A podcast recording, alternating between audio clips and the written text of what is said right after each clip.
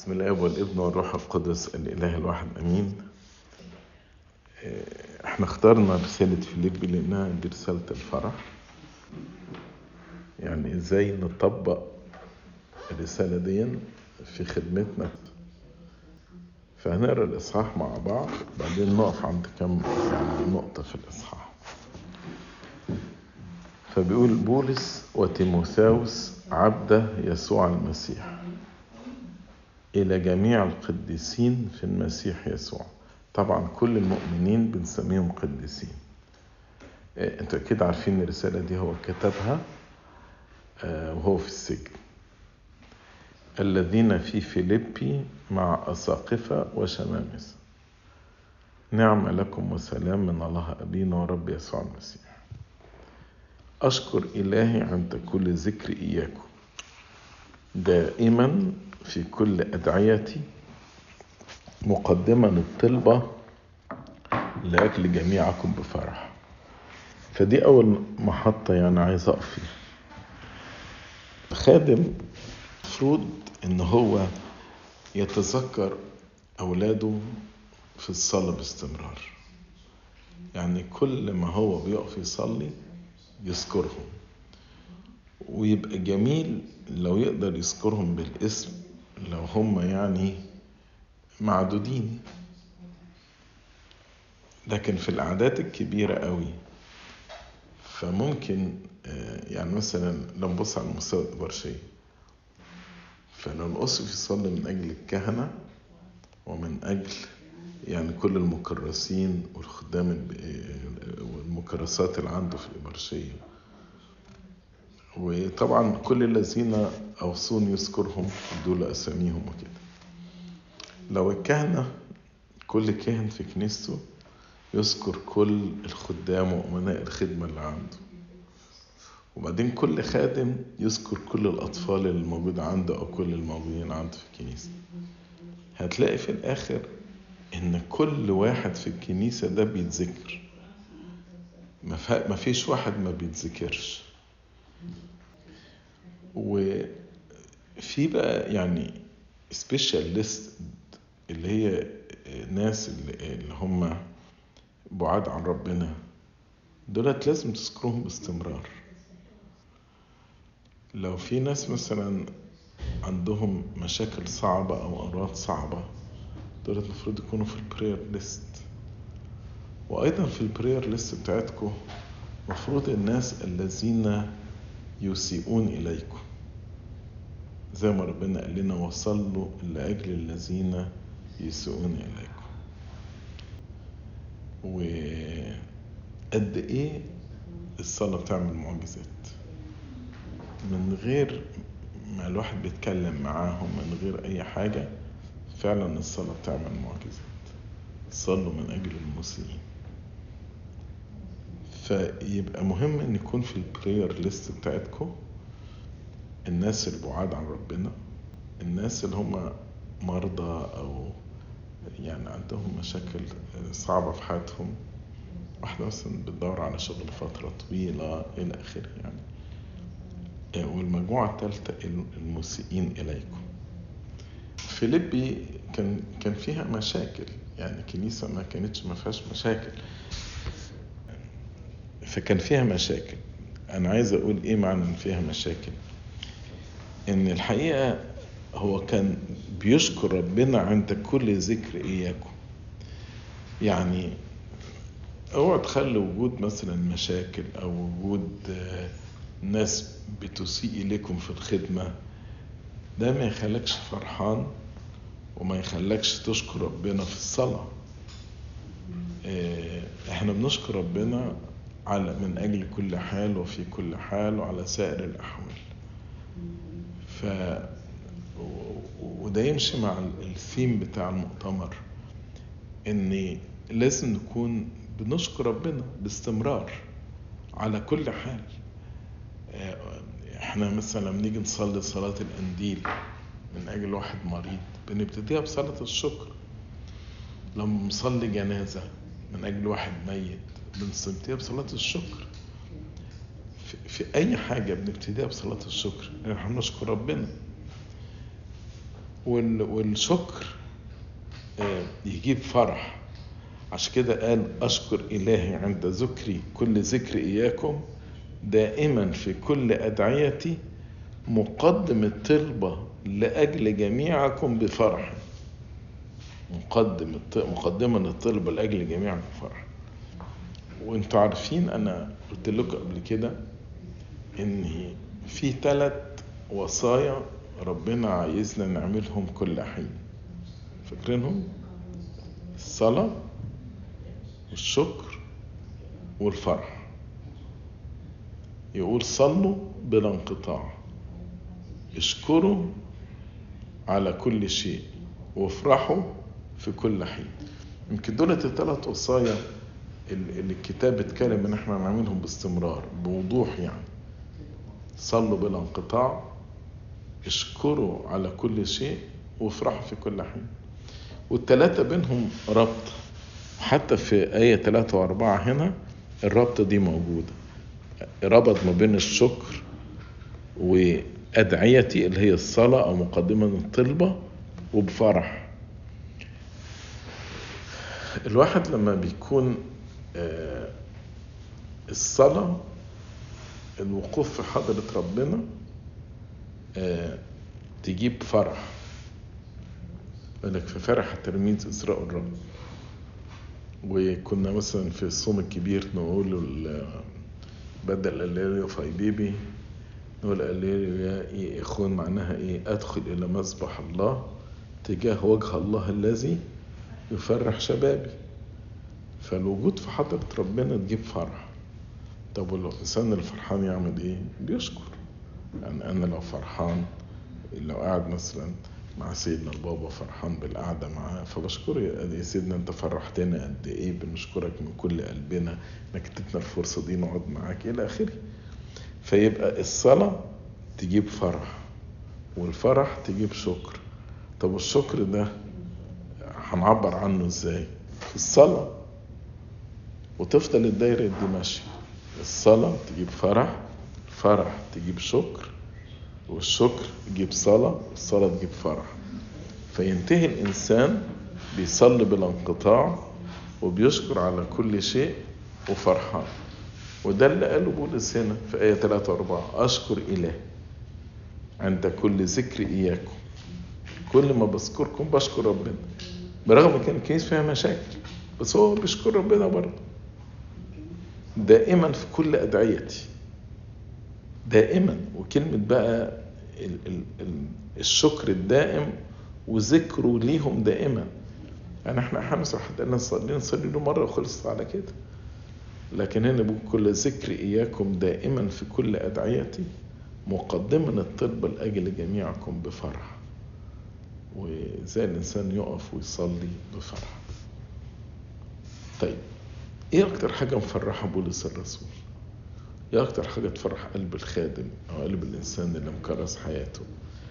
قال لسبب مشاركتكم في الإنجيل من أول يوم إلى الآن. إيه، الإنجيل ما أقصدش بيه الكتاب المقدس لأن الكتاب المقدس كان لسه ما اتكتبش وقتها. أو أقصد لسه ما اتجمعش كله. يعني في اسفار اتكتبت في العهد الجديد والعهد القديم كان مكتوب بس لسه يعني ما اتجمعش لكن يعني إيه مشاركتكم في الإنجيل؟ كلمة إنجيل معناها ابشارة مفرحة. فهم لما سمعوا البشارة المفرحة بتاعت الخلاص قبلوها وعاشوا بيها ونفذوها في حياتهم. هي دي المشاركة. يبقى هم سمعوا البشارة المفرحة وعاشوا الخلاص ده. وعاشوا الخلاص ده من أول يوم إلى الآن. فديا برضو يبقى أنا كخادم بشجع ولادي إن يعرف بشارة الخلاص. وفي نفس الوقت بيعيش بيها. يعني إحنا أحيانا نقدم الممارسات المسيحية دون أن نتكلم عن الخلاص. بمعنى يعني أنا ممكن إيه أمسك إيه لا لازم تصلوا وتعترفوا وتتناولوا وتحضروا القداس وتصوموا إلى آخره. دي كلها ممارسات. ويمكن بعض الولاد أو البنات يعملوا كده بس هم في الآخر مش عارفين هم بيعملوا كده ليه. لكن لازم أشرح لهم الخلاص. الخلاص إن ربنا بيحبكم. هكذا أحب الله العالم حتى بذل ابنه الوحيد. وعايز تعرف ربنا بيحبك قد إيه؟ ربنا بيحبك لدرجة إن الله لم يشفق على ابنه بل بذله لاجلنا فكيف لا يهبنا معه كل شيء؟ رمية 8 الله بيحبك هكذا حب الله العالم حتى بذل ابنه الوحيد. الله بيحبك إن السيد المسيح قبل الصليب بفرح زي ما يقول في عبرانيين لأجل السرور. الموضوع امام الله بيحبك إن خلى طريق الخلاص سهل. يعني إيه طريق الخلاص سهل؟ في ناس كتيرة وللأسف بعض الوعاظ وبعض الخدام بيصعبوا طريق الخلاص. يعني بيخلي الواحد يشعر كده إنه استحالة إنه يخلص. طب تعالى شوف طريق الخلاص سهل ولا لأ. اولا ربنا قال لنا آمن بيا من آمن واعتمد خلص في يوحنا آه سوري في مرقس 16 16 فأنا لو آمنت بربنا وتعمدت أخدت بر المسيح أخدت بر المسيح كعطية مجانية. إيه الفرق بين بر المسيح وبري أنا الشخصي كل اللي أنا بعمله لو عملته من غير المسيح ملهوش لازمة وملهوش قيمة.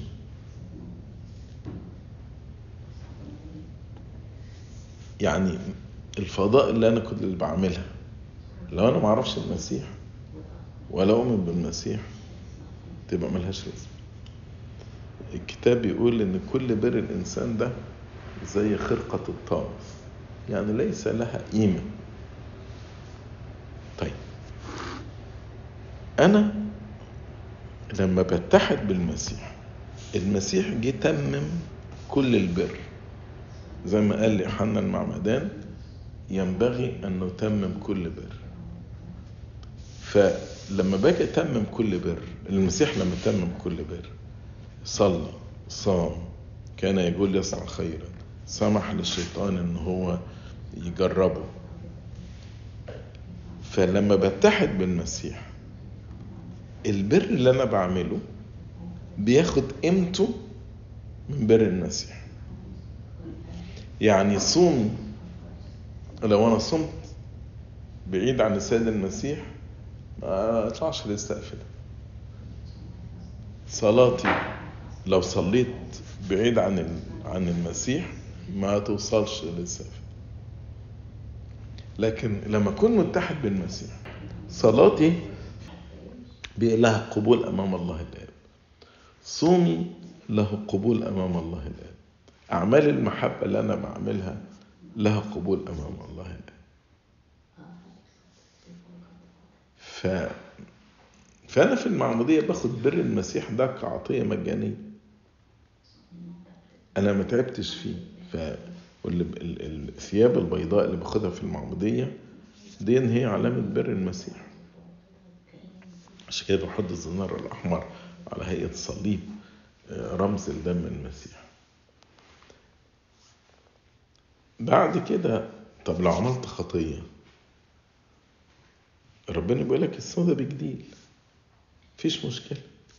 تعالى قدم توبة واعترف وتناول ويرجع لك بر المسيح مرة تانية. طيب هل دي تخلي الناس تستهتر؟ لا طبعا. خلينا أشبهها لكم بتشبيه كده طبعا مع الفرق الكبير يعني.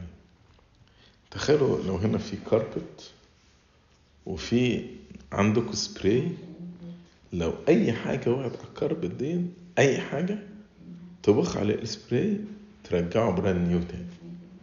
brand new كان لسه خارج من المصنع. هل ده يخلينا لا خلاص عندنا السبراي ده وقع زي ما انت عايز. وسخ ال carpet زي ما انت عايز؟ لا طبعا.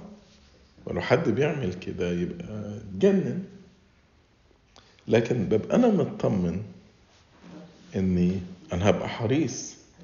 بس لو وقعت حاجة أنا عندي الإسبري ده هيرجع لي ال carpet ده brand new ده نفس الكلام.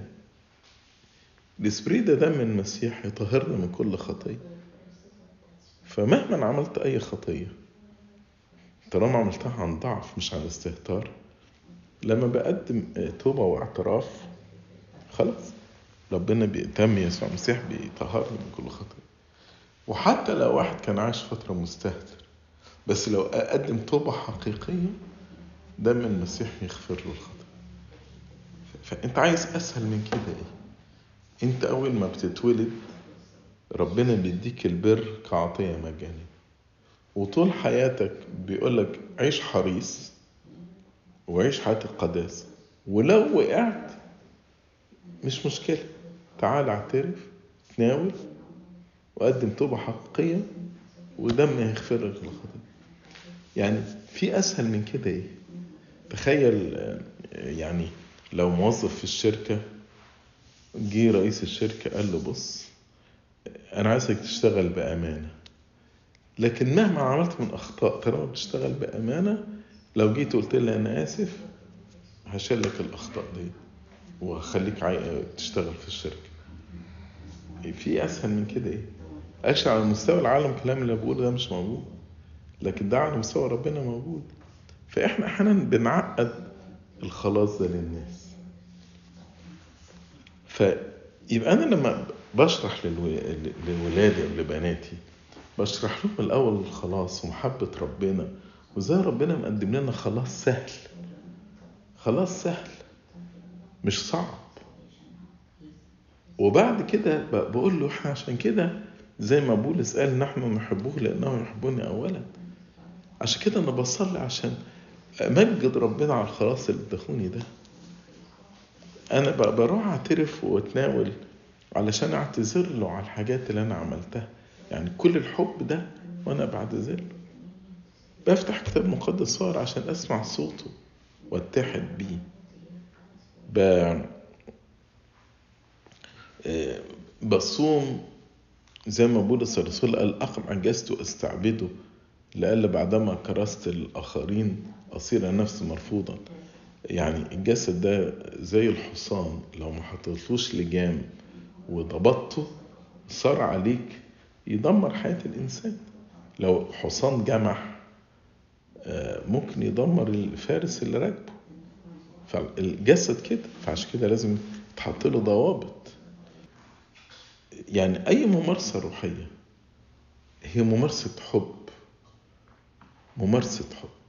بالطريقة دي أنا لما بقدم الخلاص بالطريقة دي لولادي بقدمه لهم بطريقة ودي الطريقة الحقيقية يحبوا بها ربنا. فده يخليهم يشاركوا في الإنجيل إنجيل الخلاص أو بشرط الخلاص المفرحة من أول يوم إلى الآن. زي ما بولس قال لهم كده لسبب مشاركتكم في الإنجيل من أول يوم إلى الآن. والمشاركة دي بتفرح قلب مين؟ طبعا بتفرح قلب ربنا. وتفرح قلب الخادم. لما تشوف تشوفي بناتك كده كلهم يعني مشاركين في إنجيل الخلاص وبينمو كل يوم ده هيدخل فرح جوه قلبك.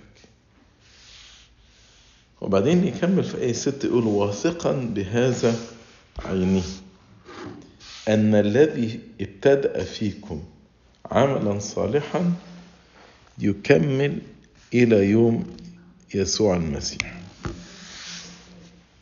آه الذي ابتدأ بتتفسر بطريقتين. الطريقة الأولى ممكن تشير لله يعني أرى الآية دي. واثقا بهذا عينه أن الله الذي ابتدأ فيكم عملا صالحا يكمل إلى يوم يسوع المسيح. لأن الإيمان والتوبة كل ده عمل ربنا في حياتنا.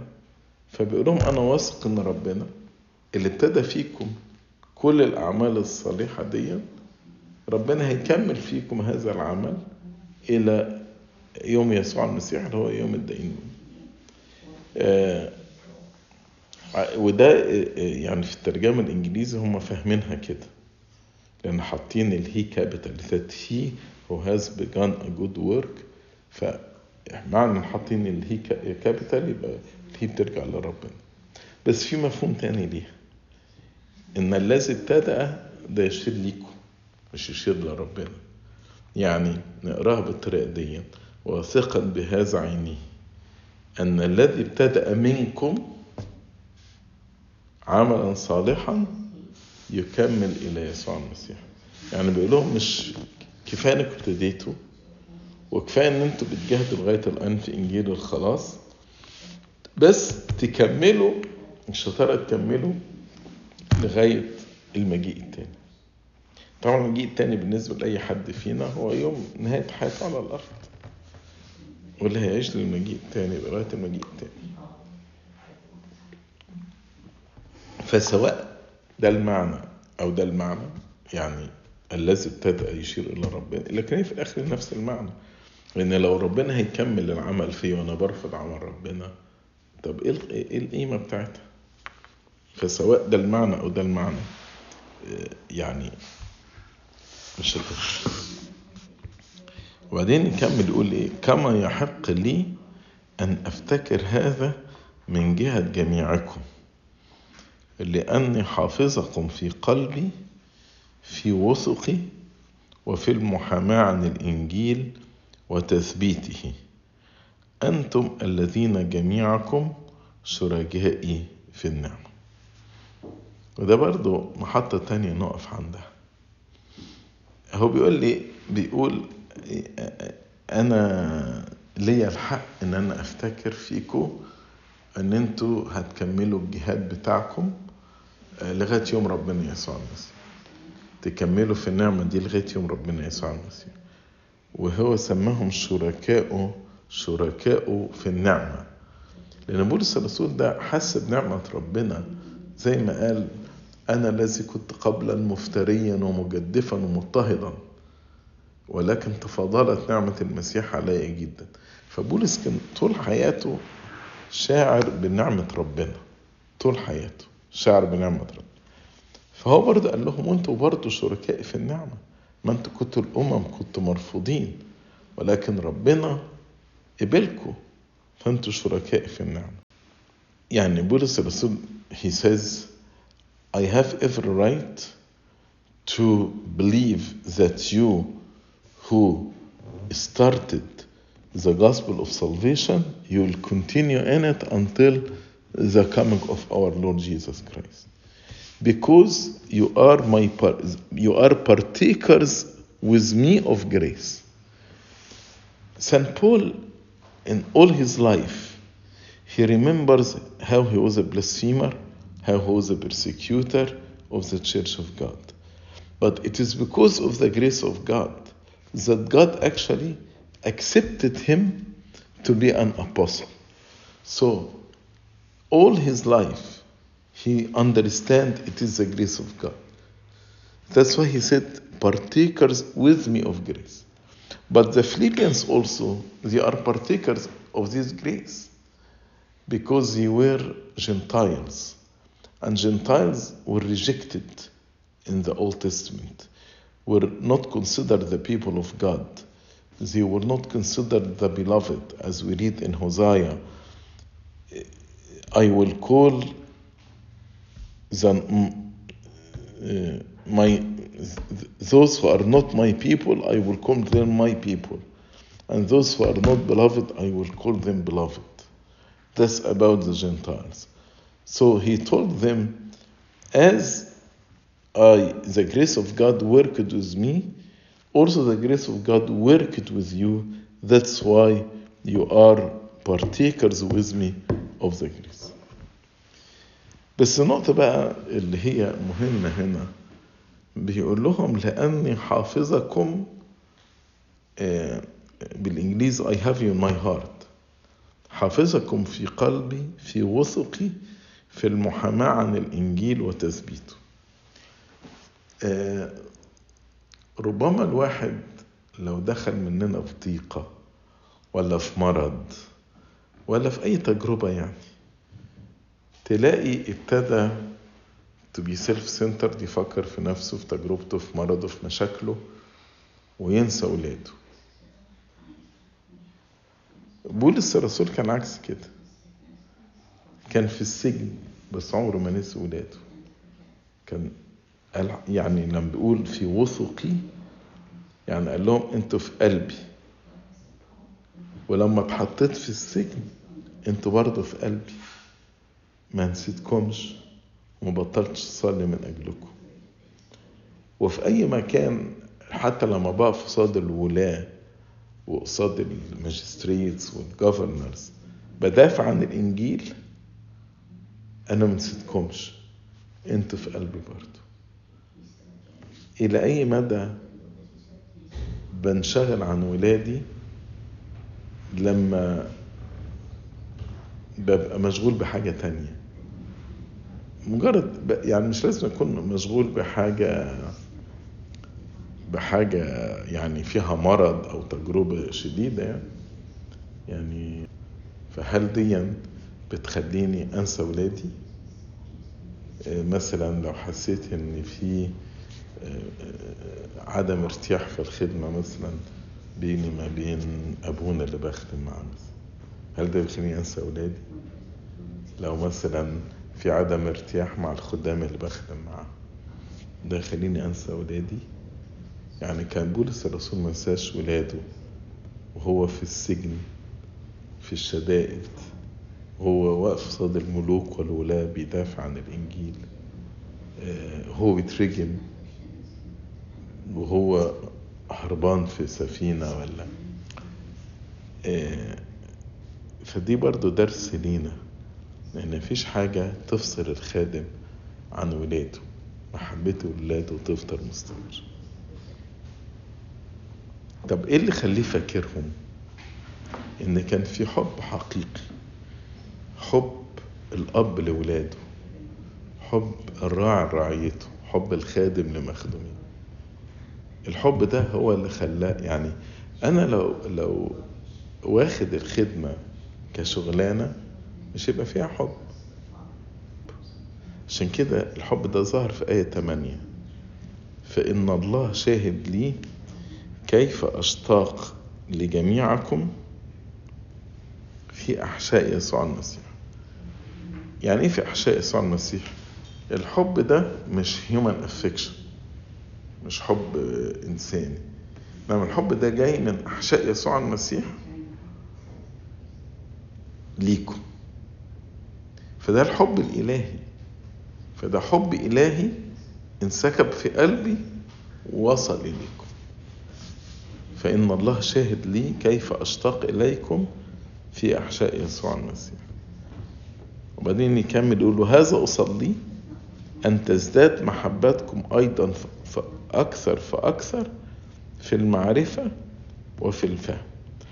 يعني هو بيصلي إن محبتهم تزداد بعضهم لبعض ومحبتهم للمعرفة ومحبتهم للفهم تزداد.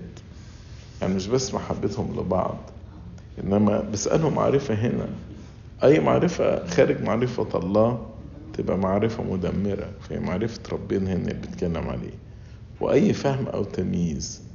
تمييز بالروح القدس. فضيلة التمييز إن أنا أميز الخطأ من الصح حسب عينين ربنا حسب رؤية ربنا مش حسب رؤية العالم. فبيتمنى لهم إن الحب الإلهي ده يبقى موجود في قلبهم فيبقى حبهم لبعض بيزيد والحب آه تجاه آه المعرفة والفهم يزيد.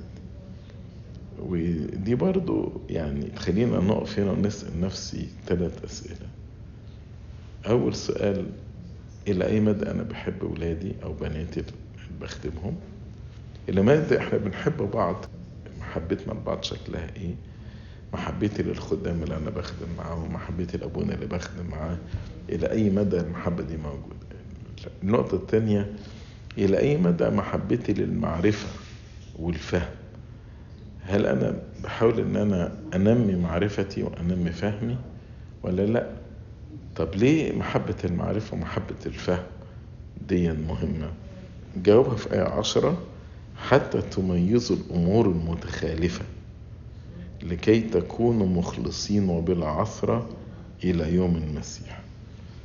في ناس كتير تقول لك يعني هي هتفرق يعني آه، هو إحنا اتولدنا بالخطية الجدية ولا ما اتولدناش؟ هي هتفرق يعني آه، إن في عقوبة ولا مفيش عقوبة. هي هتفرق يعني خلاص يا عم عيش ببساطة. لا لا آه الحاجات دي تفرق. عشان كده قال حتى تميزوا الأمور المتخالفة.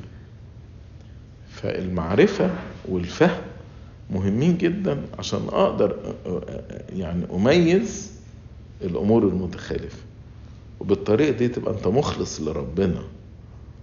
وتبقى برضو بلا عثرة.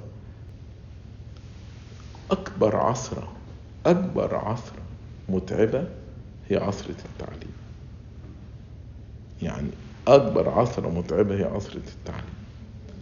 عشان كده بولس الرسول قال لو جالكم ملاك من السماء بغير ما بشرناكم بيه لكن محروم. ويوحنا يقول لو حد جه بأي تعليم غير اللي أنا قلته لكم لا لا تقبلوه في البيت ولا تسلموا عليه. يعني للدرجة دي حتة التعليم ما فيهاش تهاون. إحنا أحيانا بنقول لأ ممكن عدي وإتس أوكي ومفيش مشكلة. لأ في مشكلة. مش كده قال لك تزدادوا في المعرفة وفي الفهم؟ ولو في حتة أنت الفهم ضعيف فيها شوية أو يعني مفيش مانع. عندنا كليركيه بالانجليزي وعندنا كليركيه بالعربي اشتركوا فيها. ويشتركوا حتى خدوا كورسات معينة اللي هي تساعدكم لو في مثلا أنا عايز أزود معرفتي في حاجة معينة أزودها في الكورس ده. لكن لازم يبقى عندنا المعرفة دي عشان تكون مخلص لربنا في التعليم وبالعصر. وأيضا المعرفة بتشكل الإنسان. يعني معرفتك هتشكل سلوكياتك. وهتشكل أنت بتمشي إزاي. فهو قال لك المعرفة والفهم دي هتعمل إيه تاني في آية 11 مملوئين من ثمر البر الذي بيسوع المسيح لمجد الله وحمده. فالمعرفة والفهم دولت يخليك تبقى مليان بثمر البر. بس ثمر البر ده إحنا خدنا البر. هو بيتكلم على ثمر البر. خدت البر كعطية مجانية. إنما ثمر البر ده ده جهادك أنت. واخدين بالكم البر البر نفسه خدناه كعطية مجانية. كلمة البر معناها إيه؟ معناها كل اللي تشارجز اللي كانت عليك سقطت. كل التهم اللي كانت عليك سقطت. فأنت عارف مثلا لما يكون الواحد عليه كذا تهمة بعدين يجي القاضي يقول ديسمست خلاص يبقى كل الحاجات دي سقطت عليك. فخلاص أنت دلوقتي ما بقاش عليك تهم. المفروض تنمو بقى ويبقى عندك ثمر الروح. ده بنسميه ثمر البر. فنفرق بين البر وثمر البر. تبقى مملوء من ثمر البر هو ثمر الروح القدس. وده بيسوع المسيح لمجد الله وحمده كل ما تتحد بالمسيح وتتملي من الروح القدس بس الجول بقى الجول بتاع ثمر البر مش مجدك انت لكن لمجد الله وحمده إن لما تملي من المحبة والفرح والسلام وطول الاناة والصلاح والبر والتعفف والإيمان. كل ده عشان الناس تمجد ربنا فيه لمجد الله وحمده. الجزء الجاي ده جزء جميل قوي. لهم على فكرة أنا لما دخلت السجن دخول السجن ده خلى الإنجيل ينتشر أكتر وأكتر. وده بيبين إزاي ربنا فعلا كل الأمور تعمل معانا للخير. يعني هم حطوا بولس في السجن الواحد يفتكر لما بولس يكون في السجن البشارة بالإنجيل هتقل إنما البشارة بالإنجيل زادت. مش كده في آية 12 يقول لهم ثم أريد أن تعلموا أيها الإخوة أن أموري قد آلت أكثر إلى تقدم الإنجيل. هنا الشيطان يوضح لنا خلينا نصدق إن أنا يعني ال ال أهم إنسان في الخدمة دي. يعني أنا لو ما موجود الخدمة دي هتقف. آه، فلو عييت مثلا الخدمة دي هتقف. لو مثلا أبونا إداني خدمة تانية الخدمة دي اللي أنا ماسكها هتقف وتنهار. آه، هو بولس دخل السجن. ودخول السجن ده تسبب في انتشار الإنجيل أكتر. الخدمة ما بتقفش على حد. اثناسيوس مات كيرلس الكبير مات يوحنا ذهبي الفم مات باسيليوس مات. والخدمة ماشية. الخدمة ما بتقفش على حد. ثم أريد أن تعلموا أيها الإخوة أن أموري أموري يعني سجني قد آلت أكثر إلى تقدم الإنجيل. حتى أن وثقي صارت ظاهرة في المسيح في كل دار الولاية وفي باقي الأماكن أجمع. فبيقول إني إن أنا بقيت في السجن دي بقيت معروفة حتى عند دار الولاية اللي هي زي القصر بتاع الإمبراطور في روما وفي كل الأماكن. يعني عرفوا إن بولس مسجون. طب لما عرفوا إن بولس مسجون يعني في كل مكان من أكبر مكان اللي هو القصر بتاع الإمبراطور لباقي الأماكن أجمع لأصغر مكان. فالناس عملوا إيه؟ الحقيقة في مجموعتين من الناس رياكتد لسجن بولس. وده برضه في درس مهم لينا كلنا. في مجموعة قالت طالما بولس اتسجن وبولس ده بيحب يكرز بالإنجيل فإحنا هنكرز بالإنجيل أكتر وأكتر علشان نفرح قلب بولس وهو في السجن إن إحنا بنكرز بالإنجيل. في مجموعة تانية قالت إحنا هنكرز بالإنجيل علشان نغيظه. نقول شفت قاعد في السجن مش قادر تكرز وإحنا بنكرز. وولادك هناخدهم يبقوا ولادي وتلاميذك هناخدهم يبقوا تلاميذ. فالمجموعة دي كانت موجودة والمجموعة دي كانت موجودة. بس الاتنين بيكرزوا بالإنجيل. ناس بيكرزوا عن محبة وناس بيكرزوا عن حسد. ده اللي قاله بولس الرسول. قال وأكثر الإخوة باي ذا كلمة الإخوة في الكتاب المقدس معناها المؤمنين. لما فوجدنا إخوة يعني وجدنا مؤمنين. غير المؤمنين كان يسميهم بولس الرسول الذين هم من خارج. دولت غير المؤمنين. وأكثر الإخوة يعني الناس المؤمنين وهم واثقون في الرب بوثق. يعني عارفين إن أنا مسجون من أجل ربنا. يجترئون أكثر على التكلم بالكلمة بلا خوف.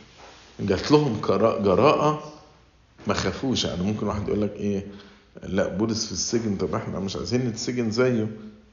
فلا الحقيقة جات لهم شجاعة بلا خوف يكرزوا بالإنجيل أكتر. بس زي ما قلت لك في مجموعتين. مجموعة أما قوم عن حسد وخصام يكرزون بالمسيح. يعني عشان يغزوه يضايقوه. وأما قوم عن مسرة بيعملوا ده بفرح. المجموعة الأولى عن تحزب ينادون بالمسيح لا عن إخلاص. ظنين أنهم يضيفون إلى وثقي ضيقا. يعني مش كفاية إنه مسجون. ده عايزين يزودوا على السجن بتاعه ده؟ ضيقات أكتر. فالمجموعة الأولى دي عايزين يغيظوه أكتر. ظنين أنهم يضيفون إلى وثق ضيق وأولئك المجموعة الثانية عن محبة. عالمين إن موضوع لحماية الإنجيل تعال نشوف بولس الرسول عمل إيه قال فماذا غير أنهم على كل وجه سواء كان بعلة بعلة يعني بسبب وحش حسد أو أم بحق ينادى بالمسيح بهذا أفرح بل سأفرح أيضا إيه ده؟ إيه, إيه العظمة بتاعت بولس الرسول ده؟ لكن فكرة المضايقة إن أنا أفضل أحارب ودافع ده الذات ذات اللي جواي فقال أنا هفرح. وبعدين دخل بقى على حتة تانية.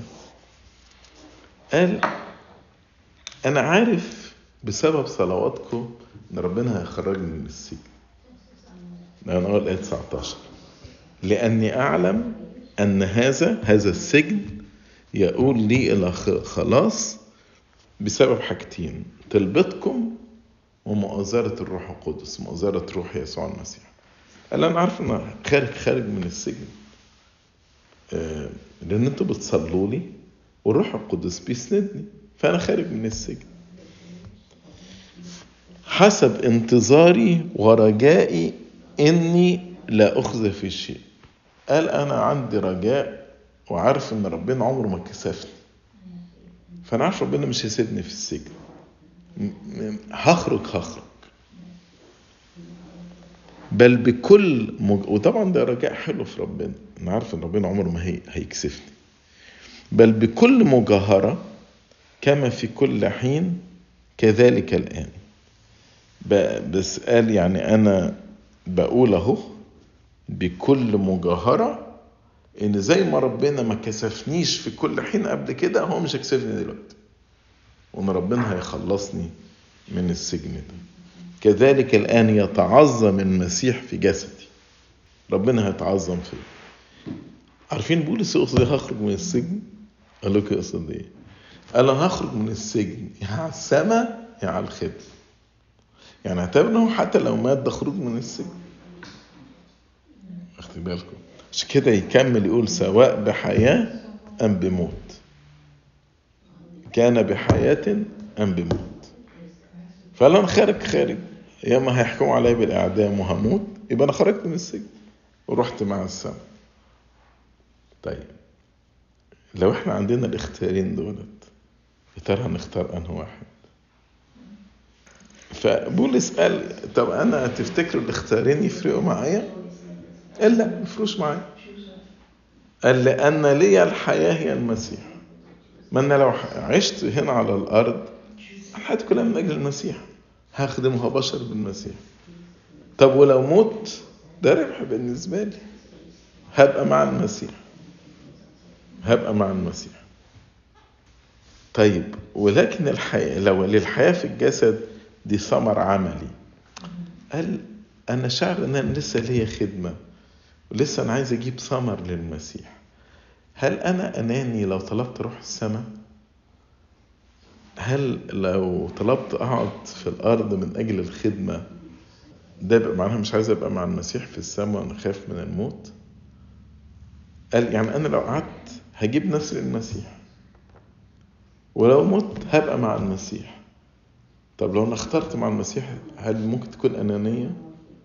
هل لو اخترت إن أنا أبقى في الخدمة أخرج للخدمة ده معناه إن أنا مش عايز أتمتع بالمسيح؟ فوقف محتار قال فماذا أختار لست أدري. يعني واحد بيختار يموت ولا ما يموتش؟ أنا مش عارف أختار إيه. وبعدين نقول فإن محصور من الاثنين. بالإنجليزي أقوى من كلمة محصور. أو يعني يمكن محصور مش يعني مش واضحة قوي بيقول لك I am hard pressed between the two. يعني الاختيارين عارفين يعني إيه hard pressed. حجر الراحة دي لما يحطوا اللي هي الميلستون حجر الراحة ميلستون. يحطوا القمح بينهم حجر الراحة ده لو شفتوه حاجة يعني فبالك أنا بقى مضغوط مضغوط ما بين الاختيارين. فاختيار ده بيضغط عليا قوي والاختيار ده بيضغط عليا قوي وأنا مش عارف أختار إيه. فاختيار الأولاني ان أنا أموت يعني ليه اشتهاء أن أنطلق وأكون مع المسيح؟ ذاك أفضل جدا. هو في أحسن من أن أكون مع المسيح. ولو أخرج الخدمة ولكن أن أبقى في الجسد ألزم من أجلكم. هجيب ثمر للمسيح. ومن أجل الخدمة. فقال أنا هسيب الاختيار لربنا. طالما أنا مش عارف أختار ربنا بقى اللي يختار. فقال فإذ أنا واثق بهذا أعلم أن ربنا كشف له إني أمكث وأبقى مع جميعكم لأجل تقدمكم وفرحكم في الإيمان. قال أنا عارف ربنا هيخرجني للخدمة. لأن ربنا بيحبكم. أنا عارف أنتوا تحزنوا عليا جدا لو أنا مت. فعشان تفرحوا. وبرضه عشان إيمانكم تتقدموا فيه. يعني حتى خروجه مش عشان نفسه. خروجه لأجل تقدمكم وفرحكم يعني ده درس لينا كلنا إزاي الواحد ينسى نفسه كومبليتلي ويفكر في الآخرين. يعني إزاي أنا أختفي تماما. يعني بولس الرسول لما تقعد تفكر في الإصحاح ده مختفي تماما تماما. كل فكره في ربنا والآخرين. ما بيدورش حاجة لنفسه. زي ما كنت بقول لكم من شوية اللي بيضعف خدمتنا الذات. لكن لو أنا خلصت من الذات دي هقول هي الحياة هي المسيح والموت ربح وبرضو لما ربنا ينقذه من السجن فيقول شوف ربنا أنقذ بولس إزاي؟ لكي يزداد افتخاركم في المسيح يسوع فيا. مش تفتخروا بيا. تفتخروا في المسيح اللي أنقذني.